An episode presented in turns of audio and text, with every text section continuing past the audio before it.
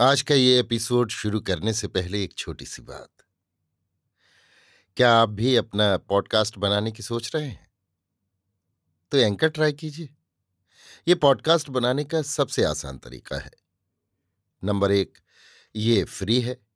Number दो, इसमें कई सारे ऐसे टूल्स हैं जो आपको अपने फ़ोन और कंप्यूटर पर रिकॉर्ड और एडिट करने की फैसिलिटी देते हैं। नंबर तीन आप अपने पॉडकास्ट को डिस्ट्रीब्यूट भी कर सकते हैं, जिससे इसे स्पॉटिफाई और दूसरे प्लेटफॉर्म पर सुना जा सके। तो डाउनलोड कीजिए फ्री एंकर ऐप या विज़िट कीजिए एंकर डॉट एफ़ पर अपना पॉडकास्ट स्टार्ट करने के लिए। ये तो थी एक छोटी सी जानकारी, और अब शुरू करते हैं एपिसोड का सिलसिला। तो आज के एपिसोड में लीजिए सुनिए। फणीश्वरनाथ रेणु के लिखे उपन्यास, मेला आंचल का, भाग तेईस, मेरी, यानी समीर गोस्वामी की आवाज़ में। गाँव के लोग अर्थशास्त्र का साधारण सिद्धांत भी नहीं जानते। सप्लाई और डिमांड के गोरख धंधे में वे अपना दिमाग नहीं खपाते अनाज का दर बढ़ रहा है, खुशी की बात है। पाट का दर बढ़ रहा है, बढ़ता जा रहा है, और भी खुशी की बात है। पंद्रह रुपये में साड़ी मिलती है तो बारह रुपये मन धान भी तो है। हल्का फाल पाँच रुपये में मिलता है। दस रुपये में कड़ाही मिलती है तो क्या हुआ? पाट का भाव भी तो बीस रुपये मन है। खुशी की बात है। अनाज के ऊँचे दर से गाँव के तीन ही व्यक्तियों ने फ़ायदा उठाया है। तहसीलदार साहब ने, सिंह जी ने और खेलावंत सिंह यादव ने। छोटे छोटे किसानों की जमीनें कौड़ी के मूल बिक रही हैं। मजदूरों को सवा रुपये रोज मजदूरी मिलती है, लेकिन एक आदमी का भी पेट नहीं भरता। पाँच साल पहले सिर्फ़ पाँच आने रोज मजदूरी मिलती थी और उसी में घर भर के लोग खाते थे। तहसीलदार साहब ने धान तैयार होते ही न जाने कहाँ छिपा दिया है। दरवाजे पर दर्जनों बखार है, लेकिन इस साल सब खाली। चमगादड़ों के अड्डे हैं। सरकार शायद धान जब्ती का कानून बना रही है। कपड़े के बिना सारे गाँव के लोग अर्धनग्न हैं। मर्दों ने पेंट पहनना शुरू कर दिया है और औरतें आँगन में काम करते समय एक कपड़ा कमर में लपेट कर काम चला लेती हैं। बारह वर्ष तक के बच्चे नंगे ही रहते हैं। शिवनाथ चौधरी सभा में खादी के अर्थशास्त्र पर प्रकाश डाल रहे हैं। आंकड़े देकर साबित कर रहे हैं कि यदि घर का एक एक व्यक्ति चरखा चलाने लगे तो गाँव से गरीबी दूर हो जाएगी। अन्न वस्त्र की कमी नहीं रहेगी। चरखा सेंटर खुल गया है। अब गाँव में गरीबी नहीं रहेगी। पटना से दो मास्टर आए हैं। चरखा मास्टर और करघा मास्टर। एक मास्टरनी भी आई है, औरतों को चरखा सिखाने के लिए। औरतों से कहती हैं, चरखा हमार भतार पूत, चरखा हमार नाती, चरखा के बदौलत मोरा दुआर झूले हाथी। चरखा की बदौलत हाथी? जय गांधी जी की जय। सैनिक जी और चिनगारी जी की तरह गरम भाखन शिवनाथ चौधरी जी नहीं देते हैं, लेकिन बात पक्की कहते हैं। एकदम हिसाब से सब बात कहते हैं, खूब ज्ञान की बात कहते हैं। कल का पिसा हुआ आटा नहीं खाते, चीनी नहीं, गुड़ खाते हैं। त्यागी आदमी हैं। चौधरी जी के साथ दरभंगा ज़िले में तमोड़िया स्टेशन से रमलगीना बाबू आए हैं। सुनते हैं, पानी से ही बीमारी का इलाज करते हैं। आग में पकाई हुई चीज़ नहीं खाते हैं। साग की हरी पत्तियाँ चबाकर खाते हैं। कहते हैं, इसमें बहुत ताकत है। वो भी असल त्यागी हैं। देह में सिर्फ़ हड्डियाँ बाकी रह गई हैं, मांस का लेश भी नहीं।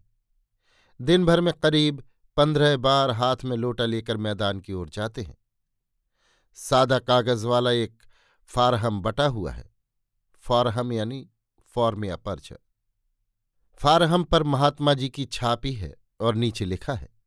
छापी यानी तस्वीर। बापू कहते हैं, जो पहने सो काते, जो काते सो पहने। सोशलिस्ट पार्टी वालों ने भी फारहम बांट किया है। लेकिन वो लाल रंग का था और उसमें एक दोहा ज़्यादा था। जो जोतेगा, सो बोएगा, जो बोएगा, सो काटेगा, जो काटेगा, वो बांटेगा। बालदेव जी की जगह पर बौनदास आया है। यही पुरैनिया सभा में रजिन्न बाबू के सामने भाखन देता था। बालदेव जी को पुरजी बांटने से छुट्टी नहीं मिलती है। इसलिए पबली का काम करने के लिए बौनदास को यहाँ भेजा गया है। बड़ा बहादुर है बौनदास। कहते हैं, जब बयालीस के मोमेंट में लोग कचहरी पर झंडा फहराने जा रहे थे तो मलेट्री ने घेर लिया था। बौनदास एक मलेट्री के फैले हुए पैर के बीच से उस पार चला गया और कचहरी के हाथा में झंडा फहरा दिया। रमेन में हनुमान जी ने सुरसाकु मसक रूप धरकर जिस तरह छकाया था, उसी तरह। इस आर्यावर्त में केवल आर्य अर्थात शुद्ध हिंदू ही रह सकते हैं। काली टोपी वाले संयोजक जी बौद्धिक क्लास में रोज कहते हैं, यवनों ने हमारे आर्यवर्त की संस्कृति, धर्म, कला, कौशल को नष्ट कर दिया है। अभी हिंदू संतान मिलेच्छ संस्कृति की पुजारी हो गई है। शिवजी, महाराणा प्रताप, बौद्धिक क्लास? सोशलिस्ट पार्टी का वासुदेव कहता है। बुद्धू क्लास वासुदेव ही नहीं, काली टोपी वाले बहुत से जवान भी बुद्धू क्लास ही कहते हैं। लाठी भाला और तलवार हाथ में लेते ही खून गर्म हो जाता है राजपूत नौजवानों का। उस दिन हरगौरी कह रहा था, संयोजक जी, यवनों पर मुझे क्रोध नहीं होता। यवनों का पक्ष लेने वाले हिंदुओं की तो गर्दन उड़ा देने को जी करता है। संयोजक जी जरा दूर हट गए थे। नहीं तो हरगौरी ने इस तरह तलवार चलाई थी कि संयोजक जी की गर्दन ही धड़ से अलग हो जाती।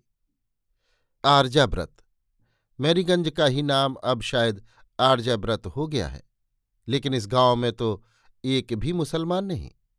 गाँव भर के हलवाहों, चरवाहों और मजदूरों का नेता कालीचरण है। छोटा नेता वासुदेव सबों को समझाता है, भाई, आदमी को एक ही रंग में रहना चाहिए। ये तीन रंग का झंडा थोड़ा सादा, थोड़ा लाल और पीला। ये तो खिचड़ी पार्टी का झंडा है। कांग्रेस तो खिचड़ी पार्टी है।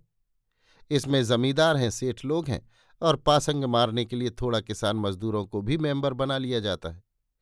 गरीबों को एक ही रंग के झंडे वाली पार्टी में रहना चाहिए। तहसीलदार साहब भी कांग्रेसी हो गए हैं। उन्होंने चरखा सेंटर के लिए अपना गुहाल घर दे दिया है। खद्दर पहनने लगे हैं। बोलते थे सारी ज़िंदगी तो झूठ बेईमानी करते ही गुजर गई। आखिरी उम्र में पुण्य भी करना चाहिए। तहसीलदार साहब चवन्निया मेंबर नहीं बने हैं। चवन्निया मेंबर तो सभी बनते हैं। तहसीलदार साहब चार सौ टकिया मेंबर बने हैं। देखा नहीं, शिवनाथ बाबू ने रसीद काट कर दिया था और तहसीलदार साहब ने तुरंत मंदाता तंबाकू के पत्तों के बराबर चार नंबरी नोट निकाल कर दे दिया। मंदाता तंबाकू की एक किस्म है। खड़खड़ करता था नोट। अब सोशलिस्ट पार्टी का चलना मुश्किल है। पार्टी में एक भी धनी आदमी नहीं है। मठ की कोठारिन कब तक पार्टी चलाएगी? दफ़ा चालीस की लोटिस आई है। जिला कांग्रेस के मंत्री ने लोटिस भेज दिया है। सोशलिस्ट पार्टी तो ज़ोर ज़बरदस्ती ज़मीन पर कब्जा करने को कहती है। कांग्रेस के मंत्री जी ने दफ़ा चालीस कानून पास करके नोटिस भेज दिया है। बालदेव जी हाट में लोटिस बांट रहे हैं। दफ़ा चालीस कानून पास हो गया। अधिया बटैयादारी करने वाले किसान अपनी ज़मीन नकदी करा लें। बहती गंगा में हाथ धो ले। नया कानून पास हो गया। हिंसाबाद करने की ज़रूरत नहीं। पुरैनिया कचहरी में दफ़ा चालीस का हाकिम आ गया है। दरखास्त दे दो, बस ज़मीन नकदी हो जाएगी। वाजिब बात कहते हैं बालदेव जी।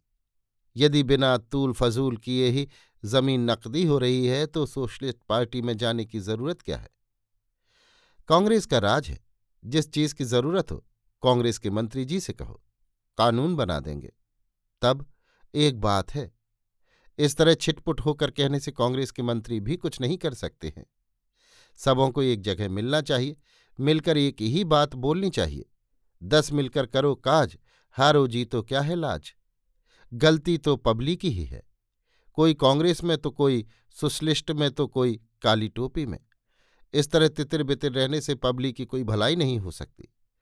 बालदेव जी ठीक कहते हैं। फाट्टी बीटी एक्ट। सोशलिस्ट पार्टी के जिला मंत्री जी कामरेड कालीचरण को समझाते हैं।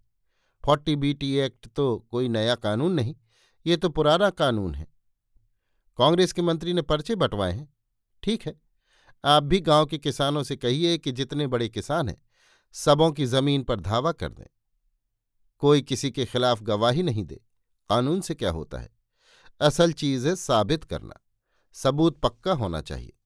गवाहों के इजहार में भी जरा डेढ़ बेढ़ नहीं हो। ये तो तभी हो सकता है जब गरीब एक झंडे के नीचे एक पार्टी में एक सूत्र में बंध जाए। तहसीलदार साहब कांग्रेसी हो गए हैं। बस उन्हीं की ज़मीन पर किसानों द्वारा दावा करवा दीजिए। रंग खुल जाएगा।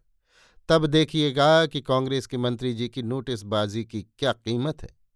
लाल पताका के इस अंक में चिनगारी जी का इस संबंध में एक विशेष आर्टिकल है। ज़्यादा कॉपी ले जाइए इस बार।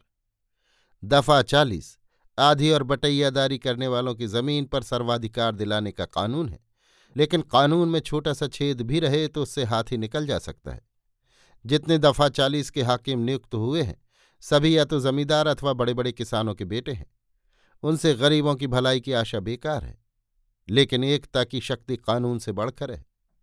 सोशलिस्ट पार्टी के लाल झंडे के नीचे होकर हम प्रतिज्ञा करें कि जमींदारों और बड़े किसानों के पक्ष में गाँव का एक बच्चा भी गवाही नहीं देगा। लाल पताका आधीदारों को विश्वास दिलाता है। कहना वाजिब है। बात वाजिब नहीं, ये बात का बतंगड़ है।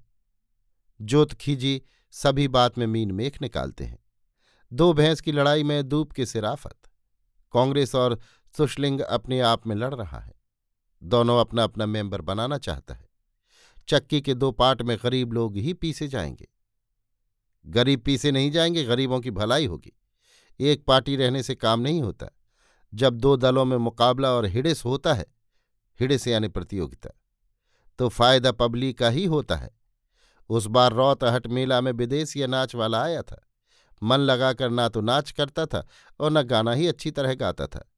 तीसरे दिन बलवाही नाच का भी एक दल आ गया। बलवाही नाच बाउल सुर में गीत गाकर नाचने वाला दल। दोनों में मुकाबला हो गया। शाम ही से दोनों ने नाच शुरू किया। कितना गज़ल, कव्वाली, खेमटा और दादरा गाया इसका ठिकाना नहीं। सूरज उगने तक दोनों दल वाले नाचते ही रहे। तब मेला मैनेजर बाबू ने दोनों दलों के लोगों को समझा बुझाकर नाच बंद करवाया था। चलित्तर कर्मकार आया है। क्रांति चलित्तर कर्मकार। जाति का कमार है, घर सेमापुर में है। मोमेंट के समय गोरा मलेट्री इसके नाम को सुनते ही पेशाब करने लगता था। बम पिस्तौल और बंदूक चलाने में मशहूर।